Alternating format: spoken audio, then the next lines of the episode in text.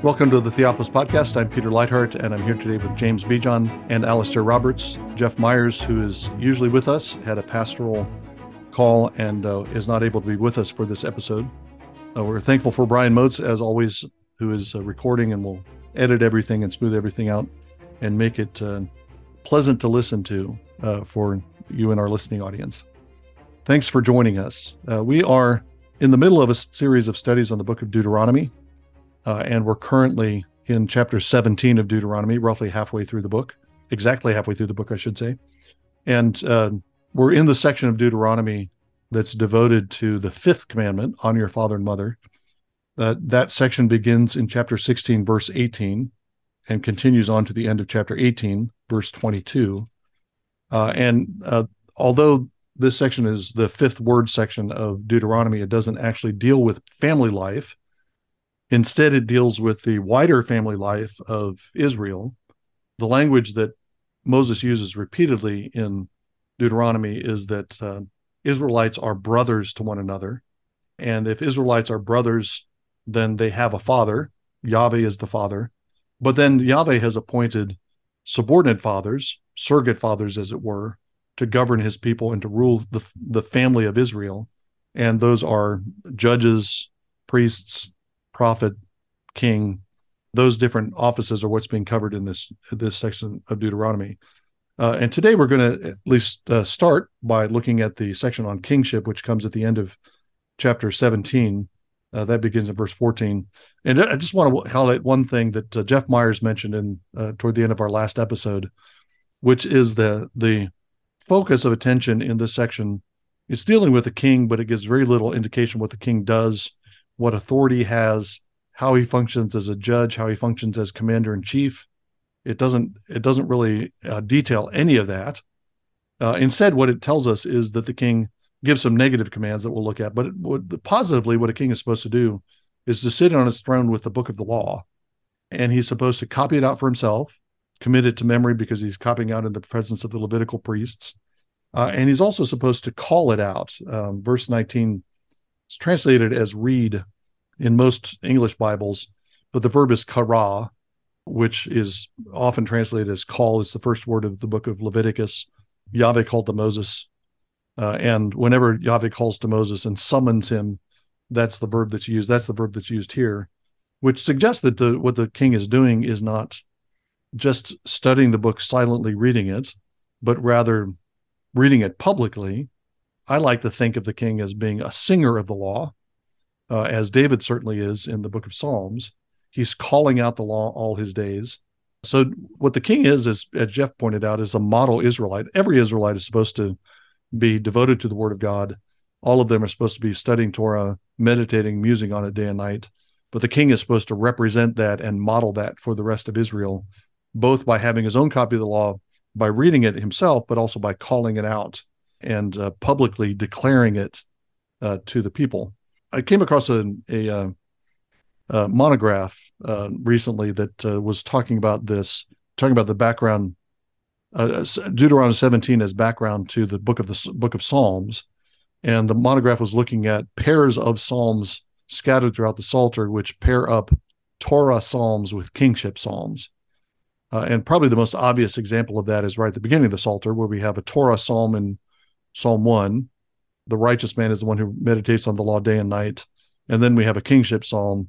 The, the restive nations are pacified when the Lord sets his king on Zion, who's going to rule them with a rod of iron, dash them in pieces like a potter's vessel, and so on. So those two those two psalms are paired, uh, and the monograph was pointing out that this is rooted back in Deuteronomy 17. The ideal king that comes that's that's celebrated and sung about in the book of Psalms is this Deuteronomy 17 king who is characterized by knowing the book of the law, med- meditating and musing on the book of the law, by singing the book of the law, and by ruling and reigning in terms of the law that the Lord has given him. So uh, that is kind of a setup. Before we get into this section of chapter 17, Alastair wanted to raise a point from our last episode that we didn't get to. Uh, we raised the question of why a witness would cast the first stone when executing a convicted criminal. Uh, and Alastair uh, pointed out we should have we should have discussed that in terms of John eight. So, uh, Alastair, do you want to develop what you were thinking about that?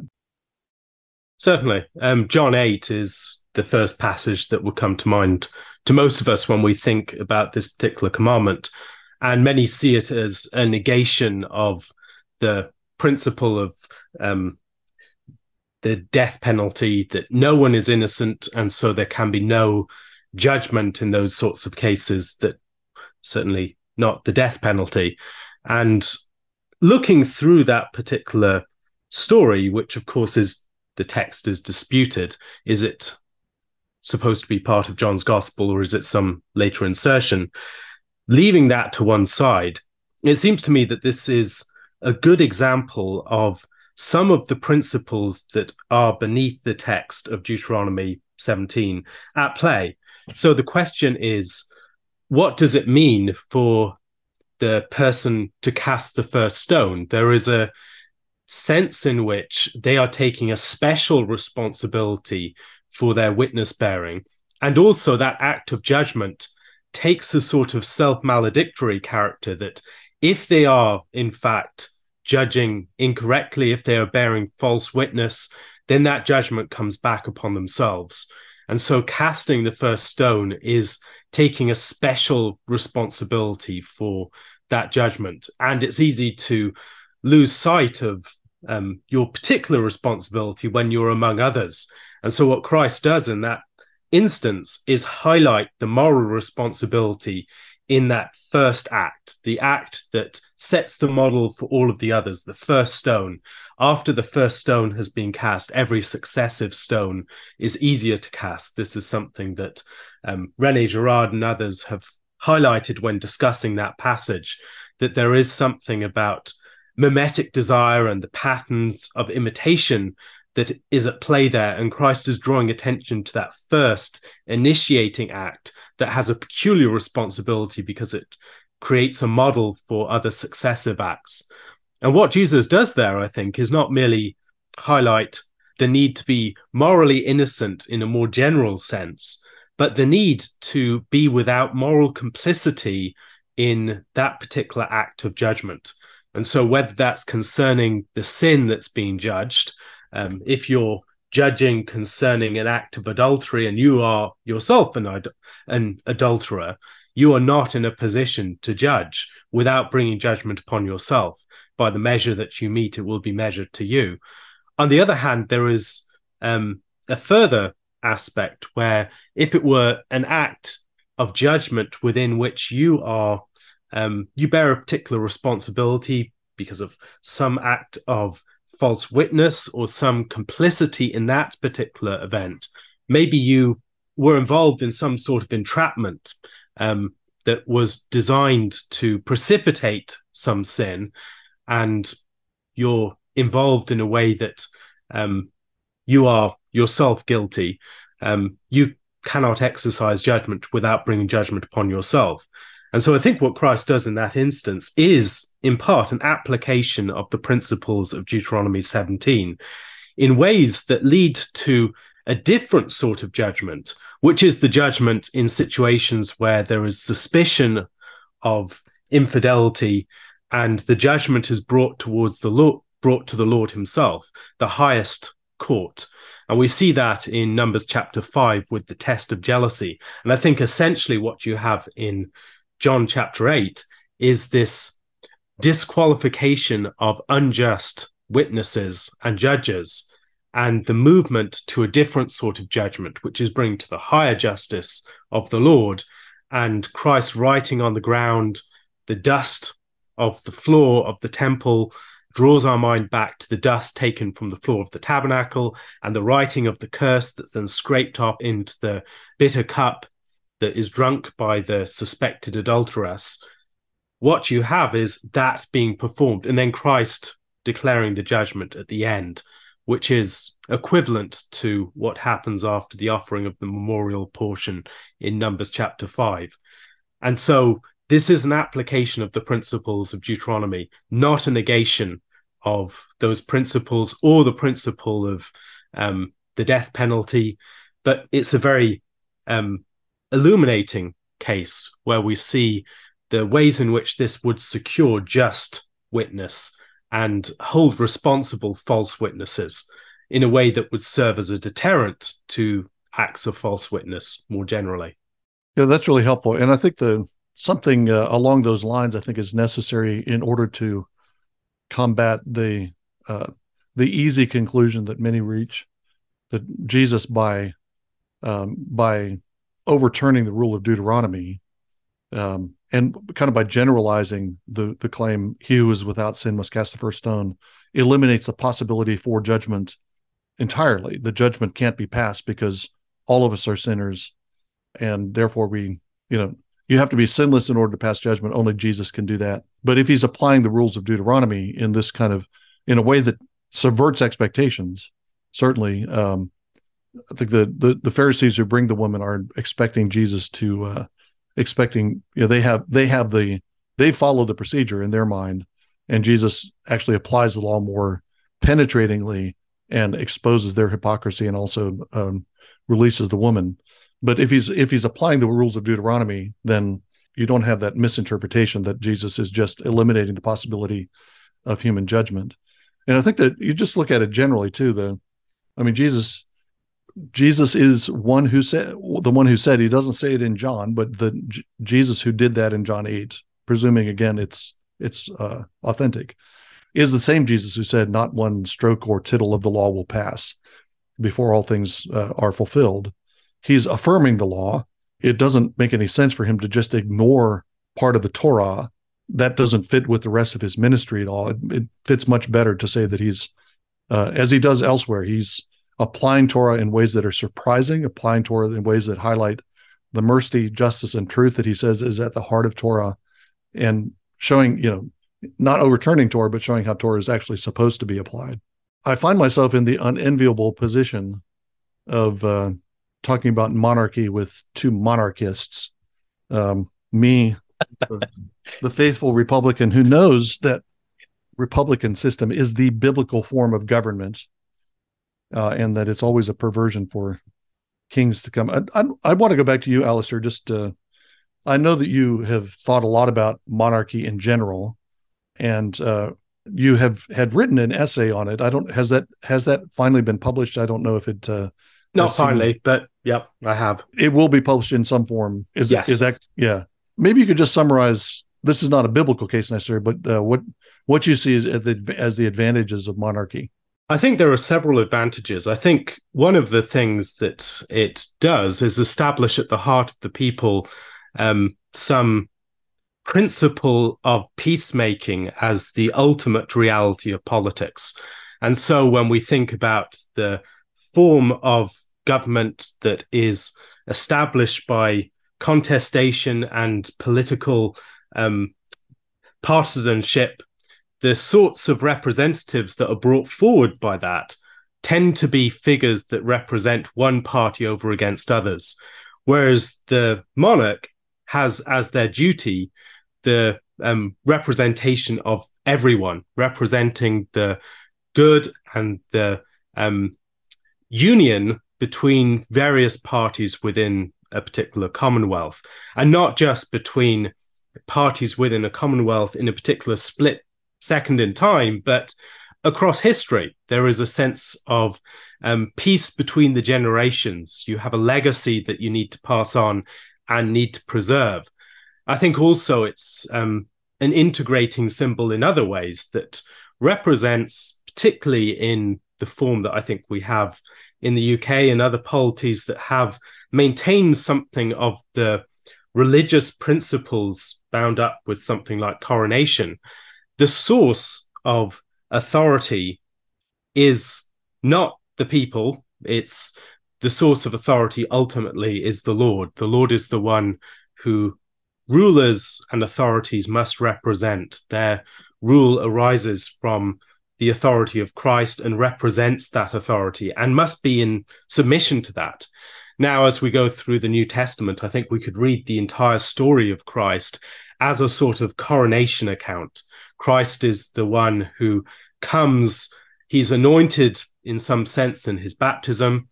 There is a, a display of his glory in something like the transfiguration. The transfiguration and the cross are two sides of the same coin, neither of which can truly be understood without the other.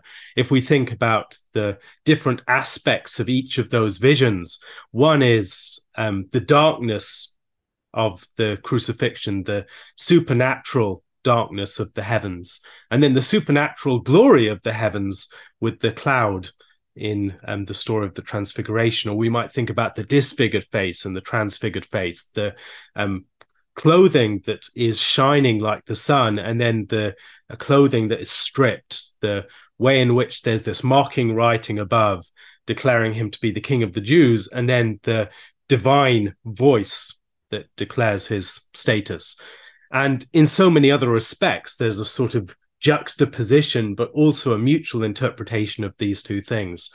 And at the heart, then, of the New Testament is this story of coronation and this principle of sovereignty that, as we go back through the Old Testament, is there too, I think, particularly leading up to this climactic um, expression of sovereignty in the vision of something like Daniel chapter 7, the sovereignty that will belong to the Son of Man and the congregation of the Lord in him, that development is also one that requires reflection upon the lives of kings, upon the stories of David and Saul, and then zooming back a bit, um, thinking about the story of the kingdoms more generally of Israel and Judah as we follow their histories through the books of Kings and Chronicles.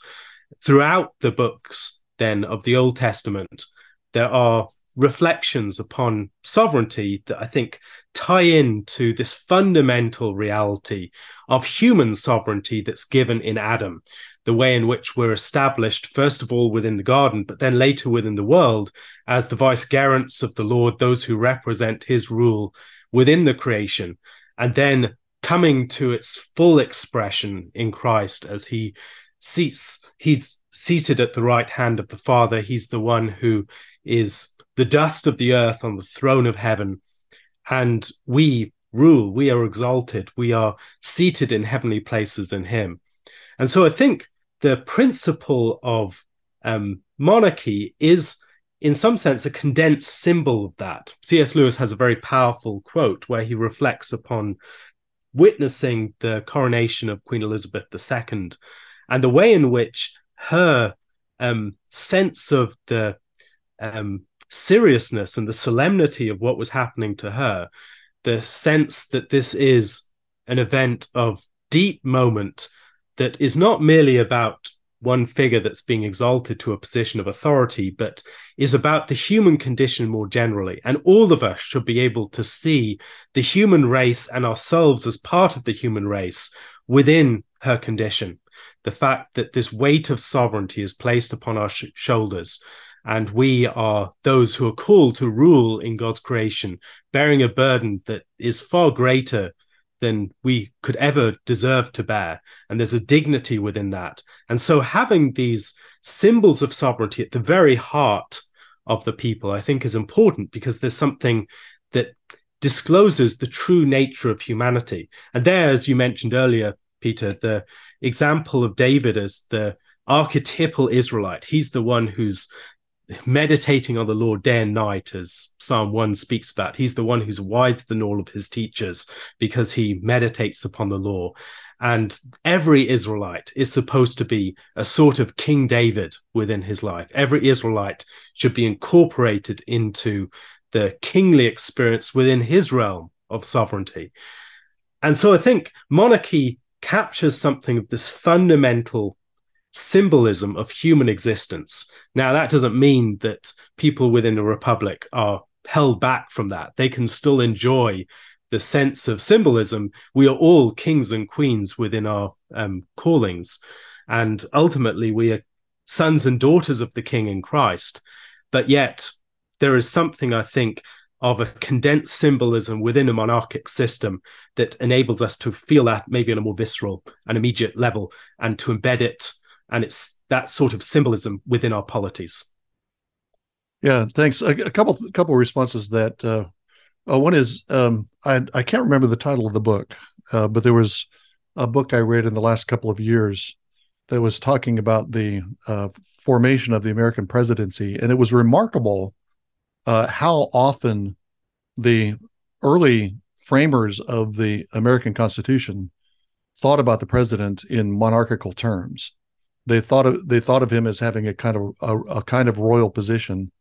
I don't think that they certainly didn't envision the the dual party system that we currently have.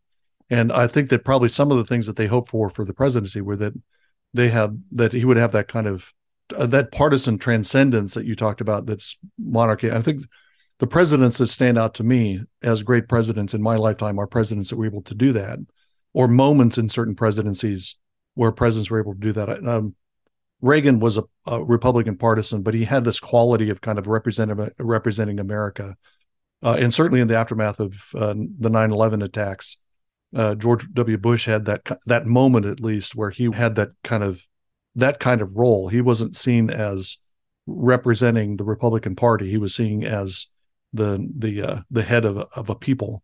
And I think that that the fact that it's monarchy plays a, a significantly symbolic role, it seems like that's part of what Deuteronomy 17 is getting at. Deuteronomy 17 doesn't give, as I said at the outset, De- Deuteronomy 17 doesn't give the king a whole lot to do. It doesn't tell him what his range of responsibilities are, but instead puts him in this kind of representative position of being, as you said, kind of an archetypal Israelite who is supposed to, who is doing what all Israelites are supposed to be doing. And it's not a reduction, but almost making, setting up the king as a figurehead but with the recognition that figureheads are essential to the health of a of a people. And there, I think it's very important to notice that this is not monarchy as such. This is a very specific form of political office that distinguishes the king of Israel from the kings of the, the surrounding nations. The power of the law at the heart of the people, being the law of the true king, um, the law of God, is very much foregrounded here, as is the fact that the king is the brother of the Israelites. He's not uh, some blue blood that's over all of them, a different sort of species almost. He is someone who must maintain his kinship with them, and he must also maintain his position under the law as a representative Israelite who is an Israelite, but more so in some sense. He's not um, distant from the average Israelite by virtue of his office. Rather, he's to become more and more of a representative, a, a sort of, there's something of the everyman within David. And I think we see this also within the Psalms, where it is David's experience as the sufferer who's persecuted by King Saul that is more archetypal within the Psalms, not the experience of David as the the one who's the great king with great authority. And even when we see that, it's in the Psalms that represent um, David as Adam, um, the one who has the authority placed upon his shoulders as man. Um, and I think within the superscriptions of the Psalms more generally that talk about David's life, it's David as he's persecuted by Saul or Absalom. And there's a sense of David entering into the experience of the suffering of uh, into the experience of suffering for the people, but also in a way that the people can figure their lives and their understanding into that of David. And that continuity between king and people, I think, pushes against many visions of sovereignty. And it also highlights that any Christian society um, cannot just have Christian faith as the underwriting of its principle of government um, and that government float free of any Christian principles. Rather, there's a Christian vis- vision of sovereignty that pushes against all the ideals and the values of pagan sovereignty and monarchy. And so, David as the archetypal king, and ultimately Christ as the true king, I think represents a sort of sovereignty that marks, uh, that is marked out from all other societies and has, as it's been incarnated within various Christian societies over the years, been something that's pushed against pre existing principles of sovereignty in ways that have been reforming and I think have led to a humbling of the pretensions that are fundamentally idolatrous of governments that want to set themselves up um, over God. Yeah, that's uh, that's reinforced the the uniqueness of the Israelite monarchy is reinforced by the fact that this text on kingship is surrounded by passages that have to do with other forms of authority, judges, local judges, priests and judges in the at the central sanctuary. There are going to be prophets who are kind of a wild card uh, in chapter 18. So it's not like the king is elevated as the sole source of authority or the sole ruler, but uh, he's surrounded by all these other rulers. I did want to highlight verse 14, which introduces this section on kingship. Uh, when you enter the land that Yahweh your God gives you and you possess and live in it, and you say, I will set a king over me like the nations who are around me. And then it goes on to describe what what they're how they're supposed to proceed. Uh, that's virtually the same thing that Israel says in the days of Samuel. We want a king like the nations. And in Samuel, it seems clear that there's a negative connotation to that. That uh, being having a king like the nations is wanting a king that acts like the king of the nations. And Samuel's warning is, well, if that's what you want, that's what you're going to get. Uh, the Lord is going to give you your desires. And uh, if you want a king like the nations, you're going to get a king who's constantly grabbing stuff from you. I'm not sure that it has the same connotation here. Some commentators suggest that there's that kind of uh, warning note that's already set here. Being like the nations all the way through Deuteronomy is a is a is a bad thing. Israel's not supposed to be like the nations, but um, it seems somewhat more neutral here. And even if it's negative, it's uh, certainly followed by these as Alastair was saying, uh, it's followed by these standards and requirements that uh, radically differentiate Israel's kingship from the kingship of the nations. You're going to have a king like the nations. This is the way you do it. And when you get to the end of the past, you say, well, that's not a king like the nations at all, which is, of course, just the point. Yes. I mean, that in part raises the question, doesn't it, that um, when at least Saul um, arises, is he uh, the kind of king in verse 15, whom the Lord your God will choose, which I mean, in part comes down to how we understand the um, reference to David as as a man after my own heart. I, I'm I'm inclined to take that as um, a man like after my choice. So the Lord is saying that He is the king that He chose, but that Saul wasn't.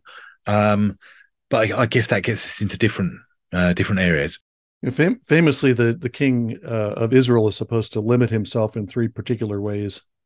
In verses sixteen and seventeen, um, he's not supposed to multiply horses for himself, and involved with that is not to return to Egypt to multiply horses, not to horse trade with Egypt, with the overtone of if you return to Egypt to uh, acquire horses, then you're returning to Egypt politically and covenantally too. You're going to become you're going to have a king that's like pharaoh whose uh, power is based on having a large number of horses and chariots and, and armaments he's not supposed to multiply and depend on um, military and especially uh, uh, aggressive offensive military uh, technology he's not supposed to multiply wives uh, verse 17 which is you know, kings would multiply wives in part surely to display their prowess. They were supposed they kings were ancient kings were supposed to be the source of fertility for the land, uh, and their own fertility and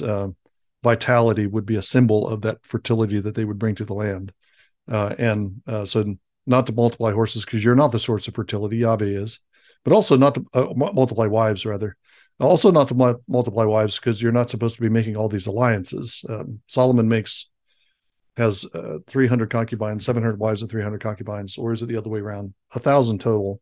And all of these are, um, or many of them are, uh, mili- are, are political alliances. He marries the daughter of some king or prince or chieftain somewhere so that they can, that's going to seal uh, his alliance with them. And he's gaining power by sealing all these alliances with marriage. He's kind of an, an early Habsburg uh, who's, who's building his power by uh, marrying into all the royal families that surround him. Uh, not supposed to do that. Uh, supposed to supposed to be a model Israelite. Not supposed to be a, a polygamist at all, and uh, not just supposed to rely on those kind of political machinations in order to secure your power. And then he's not also not supposed to multiply silver and gold, enrich himself. As as Alastair was emphasizing, he's from the brothers Israelites. Verse fifteen, uh, he's chosen from among the brothers they're not supposed to put a foreigner who is not among the brothers. Verse 20, his heart is not supposed to be lifted up, up above his brothers. And that uh, includes he's not supposed to have a luxurious lifestyle that is elevated far above the rest of Israel. He's not supposed to accumulate large amounts of money uh, that will enable him to live that kind of life. Solomon is wealthy. Solomon's wealth becomes a, a, a, uh, a trap for him, but the wealth itself is not a problem so long as he's using it as in order to uh, enhance Israel, in order to glorify and, and and bless the people and bless the land and be a witness to the nations, which he does to some extent with his wealth. But just uh, the uh, accumulation of gold and silver that uh, allows the king to be elevated economically and um, uh, financially above everyone else is not uh, Israel is forbidden. That's you know, in all those ways, the Israelite king is not to be like the kings of the nations. Kings of the nations multiplied horses and chariots. They multiplied wives. They multiplied gold and silver. That's the whole point of being king, that you could do those things. Uh, and Israel is Israelite kings are supposed to do the opposite. We've noted that this is part of the fifth commandment: honor your father and your mother as the Lord your God commanded you, that your days may be long and that it may go well with you in the land that the Lord your God is giving you. At the end of this commandment, it seems that there's some sort of echo of that, that his heart may not be lifted above his brothers, and that he may not turn aside from the commandment, either to the right hand or to the left, so that he may continue long in his kingdom, he and his children in Israel. Now, we've thought about these commandments chiefly in terms of the father child relationship.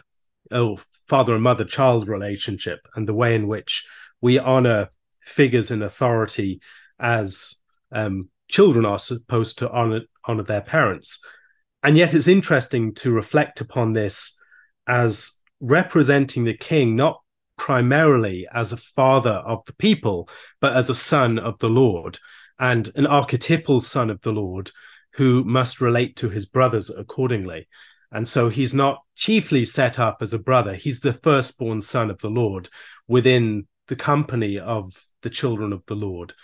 We might think about the way that he is relating to his father as the one who's teaching, uh, the one who's receiving his teaching of the law and internalizing it as parents are supposed to teach their children in places like chapter six. And later on, of course, in the Davidic covenant, I will be to him a father and he shall be my son. That principle of sonship, which is a in some sense a democratizing principle because it's not one that's exclusive to the king. It's one that will be enjoyed it's one shared in by all the people. Israel is my firstborn son but also will be democratizing certainly within the new covenant when we are all sons and daughters um, of god. It seems that this maybe wrong foots what we might expect. We might expect this principle of king as father, and yet it's the king as the archetypal son and brother.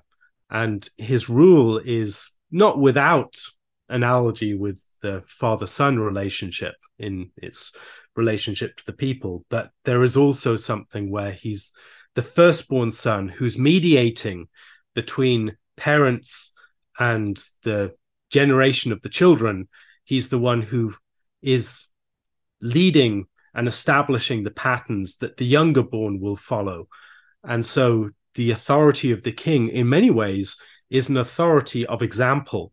And we see this, I think, particularly in David, but more generally within the story of the kings. They set the pattern, whether that's Jeroboam, the son of Nebat, who causes Israel to sin by his idolatry, his pattern of behavior is written upon the behavior of the entire nation. And David, likewise, he's someone who, by his behavior, sets the tone. He's the one who instills a pattern of love for the law in the Psalms, but also patterns of unfaithfulness in his sins with Bathsheba and in other events. And so it seems to me that that exemplary authority, maybe the one form of authority that is chiefly associated with the character of a firstborn um, is foregrounded here rather than a sort of parental um, ruling authority that just tells people what to do. Yeah, that's uh, reinforced right at the end of, cha- of the chapter with uh, verse 20. The last clause is in order that he and his sons may continue long in the kingdom in the midst of Israel, which is obviously an echo of the end of the fifth word uh, which is addressed to children who are honoring their father and mother. And the promise given to the uh, king is the promise given to faithful children. Uh, so, and we've said about, I've said it uh, many times uh, in our studies in Deuteronomy that Ralph Smith's point that the whole book of Deuteronomy is under this heading that Yahweh is Yahweh is the father, Israel is the son, and uh, the fifth commandment promise, the fifth commandment's requirement and promise are both operative throughout Deuteronomy, and and here particularly with the king. That obviously fits other play uh, other your comments about uh, the king as firstborn. Obviously, obviously fits other places in the Old Testament that actually describe the king in those terms. Uh, he's he's uh, he's the firstborn of the children of Yahweh. There's also an interesting continuation of this idea of writing that we've come across in Deuteronomy already, haven't we? While um, the nations, I guess, are used to images, um, God says very clearly He revealed Himself to people by word. And as a result, rather than building images, Israel are to write words they're going to inscribe on a stone altar. They're going to write the law on not just on their hearts, but on the doorposts of their houses, etc. And here, the king too is to um, write, and that seems then significant against the backdrop of verses 16 and 17. He's not to um, multiply, I guess, is is literally here. He's not going to multiply for himself um, uh, horses. He's not going to multiply for himself um, wives. Rather, he's going to multiply um, the word. He's going to write himself um, a, a, copy here, like um, a, a, copy of the Torah, and um, and I guess the opposite of that is what happens when someone acts um, presumptuously, which sort of is going to turn up in the next chapter. And I think we've had that already in this chapter as well, haven't we? Uh, uh, verse thirteen. So um, there, the the word is is diminished, um, and it, it becomes as if it's less important to Israel. Ra- rather, the king um, is to multiply and, and honor the word. Yeah, an- another uh, aspect of uh, the kind of sonship theme that we have here is uh, verse 18. Uh, the king is copying himself a book from the book of the law. He's going to call it out, and he copies it in the presence of the Levitical priests. If anybody's kind of in a supervisory role here, it's not the king. The king is it doesn't say that the, the, the, priests are writing it for him, but the priests are the priests are monitoring and ensuring the accuracy of what the king is copying out and what he's writing in the book. So the king again is still like all the other Israelites, he's being taught and overseen, and his understanding of the law is being enhanced by the experts in the law, which are the Levitical priests. And again, we see, as we saw in the last episode, the involvement of Levitical priests in the political system. We saw that with judicial process earlier in chapter 17 cases can be brought to the central sanctuary where priests and judges make decisions and here in the court of a king uh, the king has priests surrounding him to ensure the accuracy of his understanding of the law uh, and to teach and advise him that also makes clear something that we'll see going into chapter 18 as well the different offices of the priest the king and the prophet that don't present them in a straightforward hierarchy, but in mutually conditioning and challenging roles. So the king is the one, for instance, who will build the house of the Lord. He's the one who will establish the temple worship. We see this, of course, most powerfully in First Kings chapter eight and Solomon's prayer and the dedication, the dedication of the temple. We can also see the way that the prophet, for instance, Nathan's role in the building of the temple and his counsel to David and to his son, um, the way that that provides direction. And so you have, on the one hand, the priest who is the household guardian of the house of the Lord, who is the father of the king, and the king who is responsible for maintaining that order, for guarding and to establish the temple order and then the prophet, who's a participate participant in the heavenly council, who can bring the deliberations of the heavenly council to the king, and also speak on behalf of the king to the heavenly council. Each one of these offices is, in some sense, responsible to and accountable to other off the other offices in specific regards, while also being able to challenge and and hold the other officers responsible or to be served by those other officers. The prophet, for instance, who serves in the court of the king, or the way in which the priest is overseeing the writing of the king in this chapter. And so those mutually connected and challenging and criticizing officers establish a system where, uh, for instance, in the stories of the kings, the role of the prophets is key. They're the ones who are often speaking against the unfaithfulness of the kings. And we also have, for instance, the role of priests in teaching faithful kings who will be um, reformers. And more generally, we have an ecosystem of authority within which there's not a straightforward top down hierarchy, but mutually conditioning officers whereby the authority of God's word in different modes can be maintained.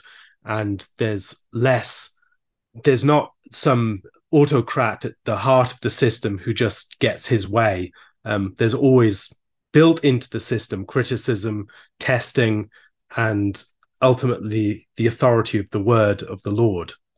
I, I frequently cite uh, the little poem that's at the beginning of Second Samuel 23 as a summary of what the Bible teaches about the character of kingship and uh, of authority in general. I think this uh, the portrait applies to fathers and families, uh, pastors and churches, to employers uh, or heads of businesses, anyone who's in authority rules righteously and justly in the fear of the Lord. Uh, verse four says, uh, "Such a such a one who rules justly is like the light of the morning when the sun rises, a morning without clouds, when tender grass springs up out of the earth, through sunshine after rain." So that the king is uh, a righteous king, a righteous ruler, is like light. Light brings health and enables us to see. Obviously, light exposes dark places. Light is necessary to, to the flourishing of all living things. The picture is not just of the sunrise and the light, but also the sunrise on uh, tender grass that springs out of the earth through sunshine after rain. So there's hints of a of a rainbow. There's hints of glory. The sunshine that uh, that makes your front yard sparkle like it's uh, like like it's been sprinkled with diamonds that's what the king does in uh, in a just king does.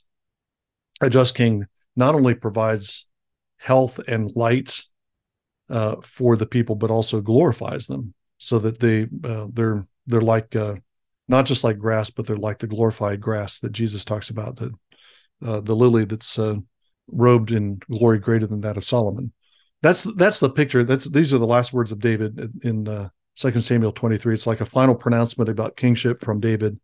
And it describes to us what the king is supposed to do in Israel. When a king does what Deuteronomy 17 requires, when he has the law before him, when he meditates on it day and night, uh, when he remembers and humbles himself as a brother, when he doesn't multiply horses and chariots or or gold and silver or wives, when he doesn't try the various forms of uh, manipulating political power or manipulating military power to enhance his position. Uh, then he's like light. He's like a sun that uh, brings life and health and glory to his land. Uh, and obviously, uh, that that portrait of kingship, that portrait of rule, applies as much in the present day as it did in the past. Uh, there's all kinds of ways that uh, political rulers in our current day are violating what the what Deuteronomy requires of rulers rulers who keep multiplying horses and chariots and military uh, military might as the foundation of security. Political rulers who enrich themselves uh, by using power uh, to their advantage. Uh, political rulers who uh, form alliances and manipulate alliances in the way that uh, ancient kings did with their harems. So the model of kingship that the that Deuteronomy presents still works. It's still the model that we should aspire to, uh, whether we're uh, again fathers in homes or whether we're pastors in churches or whether we're uh, have a, a small number of employees in a small business or whether we're mayors of a town or whatever whatever position of authority we happen to be in uh, that's the kind of rule that we should aspire to um, as a life giver and a glorifier of those who are under us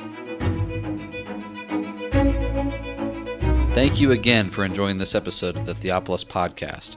For more information and for more content from Theopolis, you can check us out online at theopolisinstitute.com. We release new articles every Tuesday and Thursday on our blog, so you'll want to make sure to look out for those. You can also find us on Twitter at underscore Theopolis and on Facebook if you just search for our name. If you've been helped, sharpened, and encouraged by this podcast, we'd really love it if you would go to iTunes and leave us a review. It just takes a few seconds, and it really will help us along in getting our content in front of new listeners. That's all for now, friends. We really look forward to being with you all again in the next episode. And as always, thank you so much for listening.